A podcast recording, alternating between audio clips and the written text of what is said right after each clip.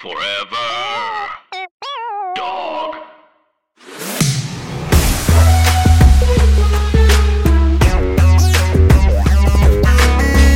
Hey y'all, my name's Alex Berg and welcome to the LGBTQ Nation podcast. LGBTQ Nation is the world's leader in LGBTQ news and commentary. And every week we focus on major topics affecting the queer community and speak with the nation's brightest thinkers, journalists, activists, politicians, and more. As many of us have been observing Easter and Passover these past few days, the push for anti-trans legislation continued. While I was seeing people celebrating and posting messages of renewal and gratitude, anti-trans bills were moving through Florida and West Virginia, not to mention Arkansas, where the governor's veto of a bill that would ban gender-affirming care for trans youth was overridden by the legislature. The timing of the holidays, people talking about Judeo-Christian values, while these bills continue to make headlines, made me think about how they've become the latest culture war and, more specifically, the religious right's new obsession. So this episode, we'll be talking all about how we've seen religion used to forward these bills and other anti-LGBTQ measures, like pushback against the Equality Act, and why it's so frustrating for LGBTQ people of faith to see the right co-opt religion as their thing. I mean, what is going on with the religious right in 2021? I'm really excited to talk about this topic. So you know what? Let's get right into it.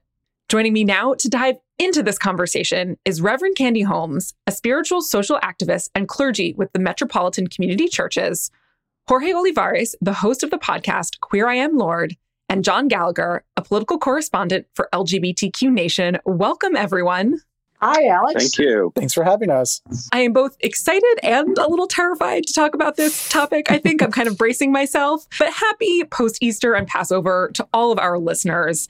I've just been thinking a lot about how we've arrived at this moment where in past decades, the religious right focused on quote unquote homosexuality and sodomy laws, then fought against abortion and same-sex marriage, and now has turned its focus to anti-trans laws and an obsession with trans people. That would be spot on, Alex. That would be spot on. That's exactly what's happening. And I would say that it's not so much that they've turned away from the other topics. They're still really active on those as well. It's just of a piece of their concern about gender roles and traditional family structures. So it's really sort of expanding where they've been all along. It feels kind of like we're going back to the pre-Trump years with regards to the religious right's emphasis or fascination with sexuality. Like there was some part of it during the Trump years with the religious freedom bills, but I feel like now it's like, okay, now that they've decided to let go of this all leader that they were totally all about with Trump, now let's go back to the boogeyman, which the boogeyman has always been queer people. And the boogeyman has always been just somebody who's trying to live authentically, but it goes against whatever they feel to be what's tried and true with Christian Judeo beliefs.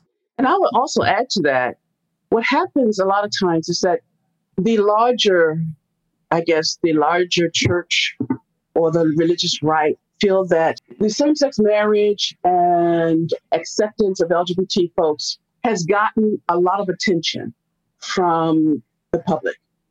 And the pendulum seems to be swinging in our direction. And so, they haven't given up. I agree with John. They haven't given up on that, on pushing back. But it's a hard push with so much acceptance now in society, or let's just see more acceptance. The trans issues are newer to the scene. Even though they've been pushing against it, it's newer. There's still more that can be pushed against. There's so many unknowns in terms of the larger society. So there's more there to make people afraid.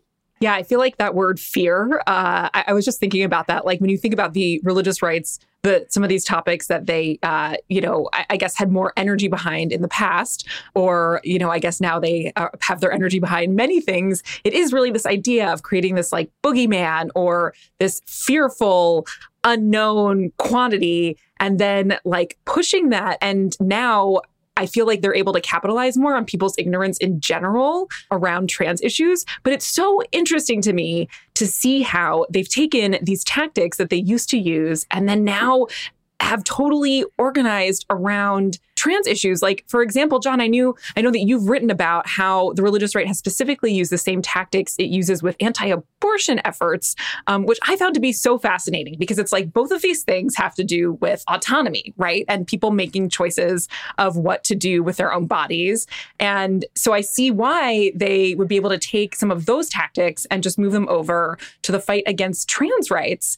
But John, I was curious more about that. Like, what are some of those tactics that we've seen?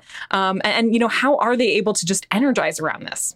Well, I agree with you that a lot of what they're depending upon, and I agree with what Candy just said, a lot of what they're depending upon is really general ignorance and lack of understanding around the trans experience.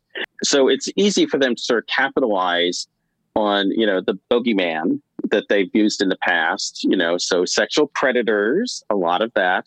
We're seeing that related to using bathrooms according to your gender identity. I will say this for the religious right, which is they stick to their playbook.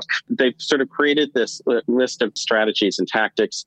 They keep applying them, you know, year after year, and indeed, in this case, decade after decade. They just sort of swap in a new topic. So, you know, again, it's around, you know, controlling your bodies. It's around making your own medical decisions. You know, these are all topics that they, you know, have been employing and trying to undercut when it comes to a woman's right to choose. And now they're just applying those wholesale to trans people's rights to make choice around their own gender identity, and particularly trans minors. I think there's something to be said about, obviously, them constantly going towards people's emotions. What we saw over the past 4 years, at least with the rise of Trump and with the rise of the religious right, who is very much catering to Trump's ideals, is it doesn't matter about fact. It doesn't matter about truth. All that matters is how does it make you feel? And they've seen over the past several years that there is a visceral emotional reaction from people who are anti-LGBTQ about any time you bring up an LGBTQ issue.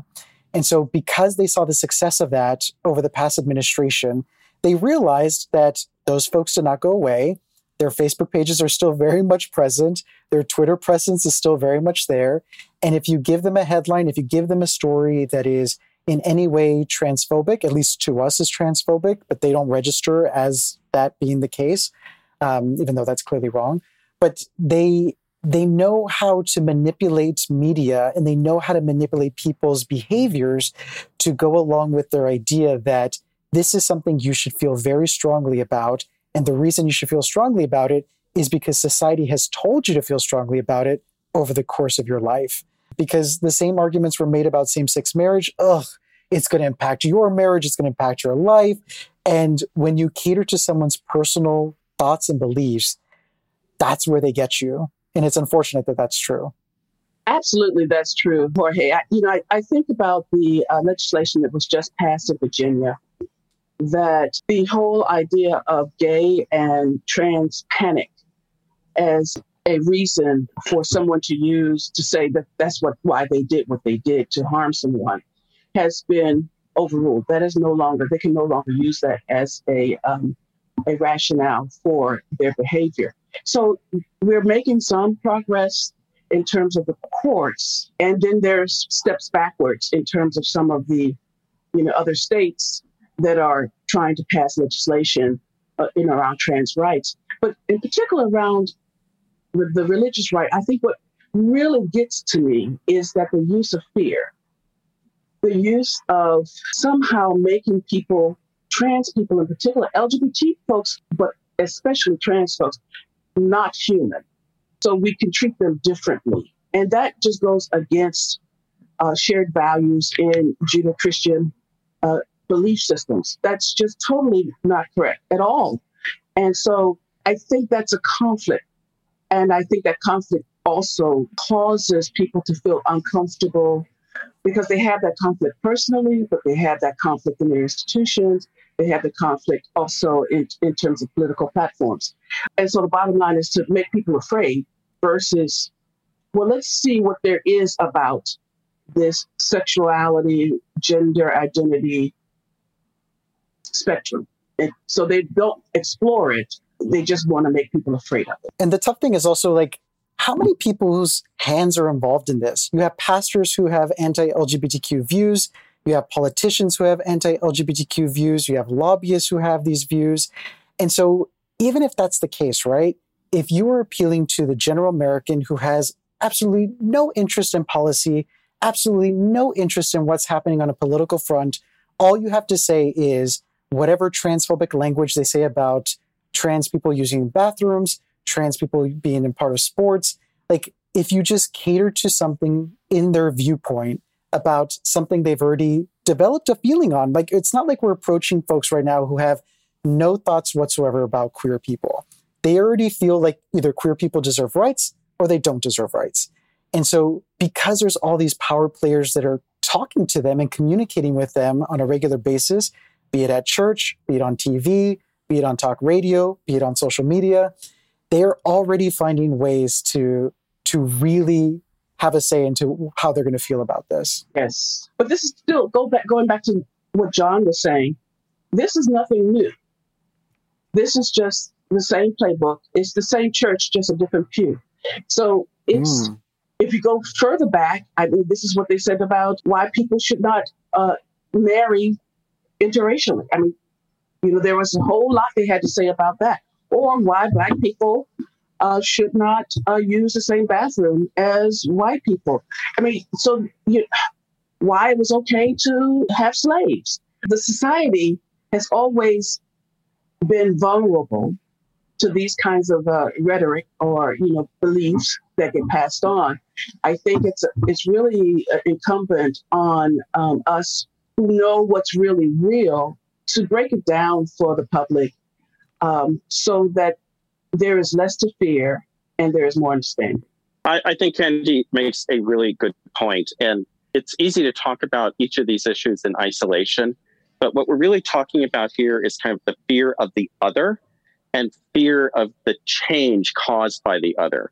So, and that has a lot to do with, obviously, LGBTQ rights, but it has a lot to do with race.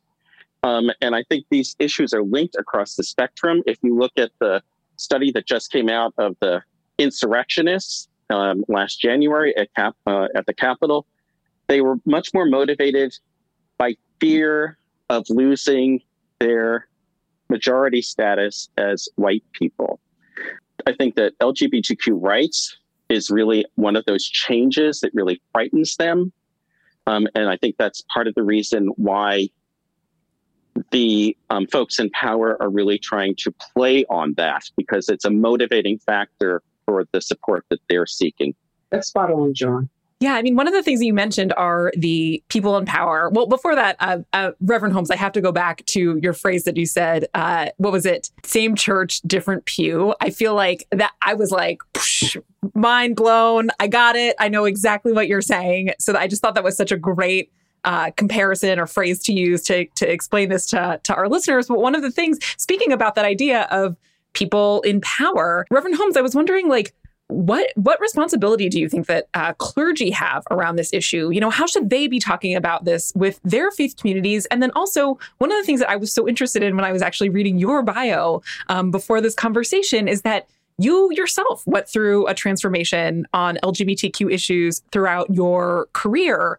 Can you tell us a little bit about that? And then, I mean, is it possible? Are we holding out hope for other faith leaders to go through a transformation themselves? I think we should be hopeful that people involved, that faith leaders involved, many have already, and some are still evolving. And I think it's going to be an ongoing process. As it relates to myself, I didn't hatch as an activist.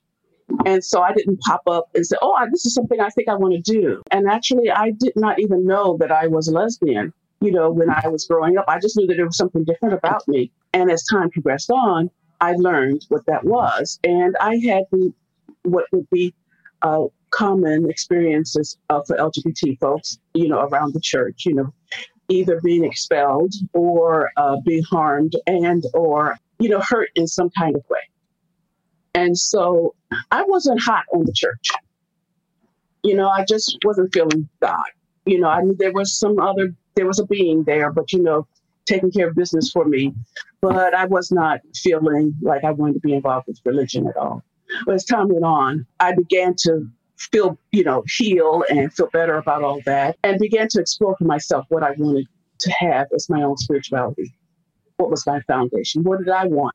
And so, and all of this ties into my growth around the intersection between my sexuality and my spirituality. The more I did work around that, I became more and more empowered. And what you can, there's very little you can do with an empowered person. You can't tell them what to do without explaining the wherefores and the whys and so forth, because they are empowered. And so the more I began understanding what my sexuality was about, my spirituality was about, that God loved me and that no one could take that away from me, and that was, didn't have anything to do with institution. That was just because I am human and all people are created, however you want to call the universe, God, higher power, we all are a part of humanity. And so once I got that in my head and really got that in my heart, you couldn't take that away from me. And I think that is part of the message that I continue to communicate to others, whether they're in church or not in church. It's not about the religion necessarily. It's really about power and being empowered. And what happens is that when you are empowered, these structures in society have less sway with you as an individual. They may try, but they can't put, they may push you down, but you pop back up. And so that's one of the encouraging points that I try to bring out for, especially for young people who are really struggling and trying to figure it out, and just don't think that religion is the way, or feel that religion is absolutely not the way because of the harm that has come from them. One of the things you said is that you are hopeful that people can change, that churches can change. Gosh, I mean, what would that even look like? Like right now, I feel like, I changed. Yeah. I didn't even want to get married. Wow. Because someone told me I couldn't get married because I'd never seen it before. Then what happened was I became more empowered. Mm. And then I realized, it didn't just happen. It happened that I saw injustice in California around Prop 8 when people were trying to get married or had gotten married, and then they took it back from them, the right to marry. And then we had these people in limbo who had gotten married, but then they took it away. And I thought that was severely unfair. Now, I wasn't an educated activist at that point, but I knew that there was something very, very wrong about that. And so that just sparked a fire in me to do what I could do. And even if it's just a small thing. And that's what I did. I did a very small thing. I decided that I would come out at work. And how I did that is I asked my spouse, would she mind if we put a picture up, and participated in June, the month of June, which was Diversity Month. And the LGBT employee group asked if we would put our pictures up so that people could see that we actually have families. And so I did that. What I didn't know was that they would blow our picture up to, from a snapshot to a 14 by 17 and put it right smack in the middle of this whole photo display. And so here you have these two Black lesbians, and then you have all, a sea of other people who are mostly primarily white. But that sent a message, and it was the thing that then led to the next thing. Next thing I knew, somehow or another, the White House was calling me and asking if I would come and talk to President Obama. Somehow, Congress was calling me and asking me if I would come testify before them. So one thing led to another, just because I was empowered, and I didn't want to just turn a blind eye to the injustice that I saw. And then the next thing I knew, they were talking about same-sex marriage. And it's like, I could get married? Wow. I think I do want to get married, because I just said I didn't want to get married because I didn't want what didn't want me. Mm. And then I changed that around to say, no matter what anyone else says, I have every right to be married if I want to be, because I am just like everybody else. I'm not different. I'm not the other, even if others want to classify me that way. That is such a beautiful story. And I mean, quite a one thing to the next thing to happen to all of a sudden being in the Oval Office, shaking President Obama's hand. So that is quite a journey. Yes. One of the things when you said that it sparked a fire for you, it made me think about, you know, just over the past couple of days, we saw there's been all of this energy around pushing back against Arkansas's anti-trans bill in particular. And there's been a ton of activism and people encouraging folks to reach out to their representatives. Then, of course, the governor vetoed it because he knew that the legislature would override it, which has happened. But I wonder if, is this also a time for people to have that fire sparked for themselves, too? Is this a time where maybe somebody's watching and, you know, they have been part of a church or a religious community their whole lives that has been saying these messages to them, and then they're all of a sudden like, wait a second, I'm watching this happen with my own eyes, and I disagree with this. Absolutely. And it can happen, and it is happening. We might not be aware of it until, you know, because the news media, you know, only captures certain things. But I believe that across the nation, and even across the world, that this kind of thing is happening in the hearts and minds of people, as they are exposed to the injustice, and as they are better understand. They may not even understand all the wherefores and the particularities around trans lives. And I go as far as to say, one doesn't need to understand all the particularities. What is important is that this humanity and shared values, and that we all are a part of the human community and treating each other as we would like to be treated. Well, there's two things. How do we treat ourselves, which is one thing, and then how do we want others to treat us? And then when you combine those two things, then you project that out. And that's very common in church and very common in faith spaces, that whole idea of the rule of love. And while it might seem simple, it is something that people of faith and people who are in faith spaces or people of good conscience relate to. I think there's already some evidence that we're seeing exactly that sort of phenomenon happening, particularly among evangelicals, conservative evangelicals. Millennial evangelicals are far more accepting of LGBTQ rights than elders are. The other issue that they sort of depart on is climate change, but which is a problem for the power structure in the religious right if they're going to keep, you know, feeding this fear of LGBTQ people, when in fact the folks who are coming up through their pipeline, their youngest members, are less likely to agree with them. And I think that also contributes to this bigger issue, which is that millennials are far less likely to have any religious affiliation at all. There actually are more people who have no religious affiliation in this country than there are conservative evangelicals. About a quarter of the population just is unchurched. Mm. And that's been growing over time. I mean, in part because the religious right has been giving religion a bad name. It's really been turning people off because they think it's so politicized. They just don't want anything to do with it. And it's sort of feeding this trend to the country becoming more secular. I think there's also something to be said about anybody who's aware about the notion of dismantling the patriarchy. When you think about the church, and I'll speak specifically about the Catholic Church, which is the church that I'm still a part of. When you think about the fact that female ordination is something that is being laughed at by members of the church hierarchy, when you see that God in all texts is given he, him, his pronouns, even though, as I learned over the course of doing my podcast, that God's pronoun is God, and that we should refer to God as God, because God himself is either a third gender or non-binary, which I just find to be such a fascinating topic. But it all comes to this idea of masculinity and people's fear of masculinity being challenged. That's why you have them say, oh, do you want a trans person to be going into your bathroom and to, you know, look at mm-hmm. your body? Do you want people to play with your kids with the stuff that they like? It's all kind of going to this idea of somebody challenging your own personhood and your personhood tied to your sexuality and your own identity. But for the most part, it's usually masculinity. Yes. And it all kind of factors in together, especially when you bring in religion, because most of the clergy you hear saying these nasty things are men. Most of the people you hear saying that you're going to hell, eternal damnation, and trans folks are going to hell, men.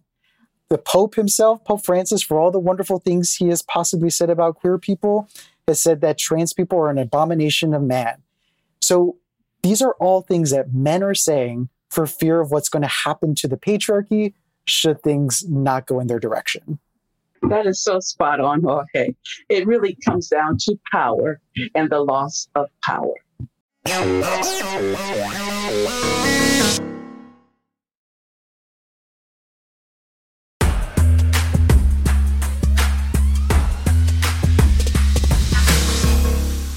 Well, I mean, on that idea of the loss of power, I mean, the religious right is not only melting down over trans legislation, trans rights. It's also been over the Equality Act. John, I think that you actually had a story that noted that the Federalist even said the Equality Act, quote, viciously attacks Christians. Funny, I didn't see that in the Equality Act anywhere. What do y'all make of that? Like, what are you hearing around the Equality Act and religion? Well, I mean, the big issue around the Equality Act is for conservatives is the lack of a loophole for folks who don't want to abide by it. So what they're looking for is some kind of religious liberty or religious freedom exemption so that they don't have to abide by anti-discrimination protections if they don't want to. And that's really an outgrowth of the whole homophobic bakers and florists who have challenged their participation in same-sex weddings. You know, other federal non-discrimination protections don't have a loophole. You can't say, I'm not going to serve somebody because my faith tells me that I shouldn't be serving someone who's Black. But they do want that. That's what they're looking for. And that's the attack that they're claiming is on Christians. It's actually on a certain segment of Christians who don't want to recognize the rights of LGBTQ people. And so they're looking for an out. And they want the federal government to provide that out for them. Now, the Supreme Court may do that in any case, unfortunately. But that's what the battle is over the Equality Act. It seems like nuance is lost on the religious right. Like, they're either strict constitutionalists or strict Bible readers. And there's no leeway whatsoever to like, hey, Title IX would actually make it easier for us not to discriminate against LGBTQ folks. But some people say, that's not what it says here. That's your interpretation of it. Same thing with the Bible. People constantly go back to Leviticus, and then others will say, there's nothing in the Bible that says anything about LGBTQ identity. And then you'll have somebody say, well, if you look here. And there's no possibility whatsoever to reach somebody when they're so gung-ho about their idea, about what a text that they had no control over and that we had no control over, about what it actually says and how we're actually meant to interpret it, because for them, their interpretation is the only right way. Right. The Equality Act, I mean, it's sad to say that we need something like that in order for there to be equality and equity. But the truth of the matter is it's needed, just like it was needed to have civil rights laws. It was needed, and without it, certain things would continue. So in order for discrimination to stop or to prevent it from happening, or to have some kind of redress when it does happen, we need the Equality Act, period. And in terms of the religious right, fighting it or not wanting it to be in place, going back to what John was saying about the whole idea of not wanting, to be in, they don't want all of that LGBT stuff imposed upon them.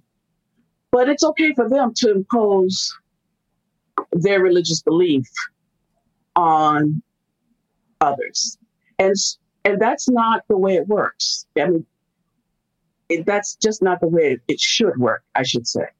And if preachers and pastors and bishops and clergy people in general, faith leaders, if their sacred text is the Bible, there are stories after stories in the Bible where God lifts up the other as the person that should not be minimized.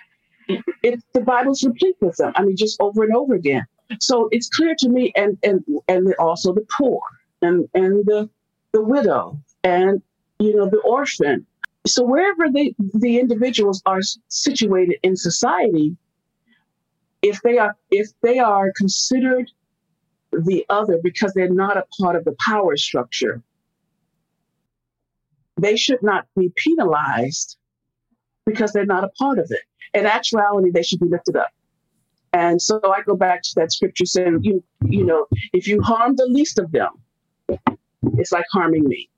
And so that's really, you know, the spirituality foundation that faith leaders and faith institutions should be rallying around. I tweeted this the other day. I said, does anybody have a Bible with footnotes or asterisks, especially where it's like, love thy neighbor as you love yourself? Because mine doesn't. Or like when we sing all are welcome in this place, does anybody have an asterisk? Mine doesn't. So if we're really supposed to listen to somebody who's fighting from a religious point of view, and we come back and we counter, okay, we also as queer people, some of us have faith, we've listened to these same stories, we've listened to these same anecdotes, we've listened to these same hymns. And if both of us are hearing all are welcome, why is it now that doesn't come true? Why is it now that because I'm asking to be seen as an individual like you, that we are not meant to listen to what was told to us, which is we are all each created in the image and likeness of God. That means all of us on this call, we're created in the image and likeness of God, if that is what we believe.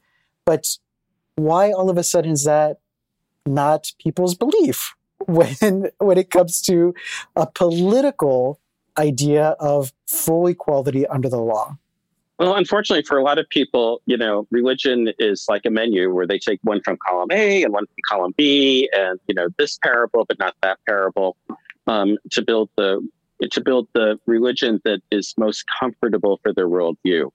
And you know, I well remember a priest saying that the whole point of the Bible was to afflict the comfortable and comfort the afflicted. And if you're in the comfortable category, that's not a good place to be.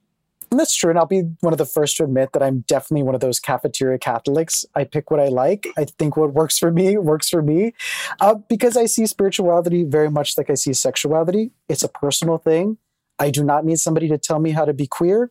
I do not need somebody to tell me how to be Catholic. And so I completely understand that point of view of people will take what they will. People will leave what they don't want. And it's difficult to try to have a conversation with others who have made those respective decisions for themselves. Because you don't know what they've kept and you don't know what they've left behind, the same way they don't know what I've kept or what I've left behind. And so that makes the conversation that much more difficult because there's definitely no even playing field. I think that's absolutely correct. I think the main issue is if you sort of follow the idea that you shouldn't harden your heart when you're doing that. I mean, I think that's really the problem that a lot of the religious right comes with, which is their hearts are already hardened. And that really makes it difficult to have the kind of open conversations that you want. And that makes it even more the reason and necessarily the need, I should say, for laws like the Equality Act. Because some people are not going to be swayed. One way, you know, they're just not going to bend or yield. And so we need the laws to help protect the LGBTQ community. Yeah, it's so interesting. I was just thinking about everything that y'all have been saying, I mean, pretty much this entire time. And I was thinking about how, for me, I come from a multi-faith background where my mom's family is Catholic, my dad's family is Jewish. And I felt really, I think, John, kind of what you said about, you know, a lot of millennials don't belong to any church or institution right now. And I have to say that I felt for so long, so much like I didn't belong in either of those places. And then it wasn't until I actually found more LGBTQ Jewish people that it made me feel even stronger in my Jewish identity and even stronger in my queer identity. So it's you know, it can really be kind of feeling left out then ended up affirming me when I was able to finally find that right community for me and affirm me in, you know, all of my different identities in those ways. So what y'all were saying was just making me think about all of that. And so as we start to wind down, we've talked about how we've seen the religious right focus on anti-trans bills, also on the Equality Act. And LGBTQ Nation also recently reported that Montana's legislature passed a Religious Freedom Restoration Act that will likely be signed by the governor. So where do you all see this going next? What should we be keeping an eye on when it comes to the religious right and LGBTQ issues? It's tough because I feel like a lot of my energy right now is reaching out to queer folks who are navigating their faith identity and whether or not they want to be a part of a church, whether or not they're suffering trauma because of rhetoric that's been used at the church, because of other instances of spiritual violence. Because I think that phrase, somebody mentioned it to me a few years ago, and it's just stuck with me, this idea that the church can be a violent place, depending on the church that you're affiliated with or the location in which you went to that church. So I think as much as I want to have these hard conversations with the religious right and try to win them over and try to convince them, I feel called to, and maybe this is part of my ministry, who knows, but to talk to other people who are trying to figure out, am I still part of the faith community? If I'm not a part of a faith community, what is the best way to move about as of my own fully realized queer self?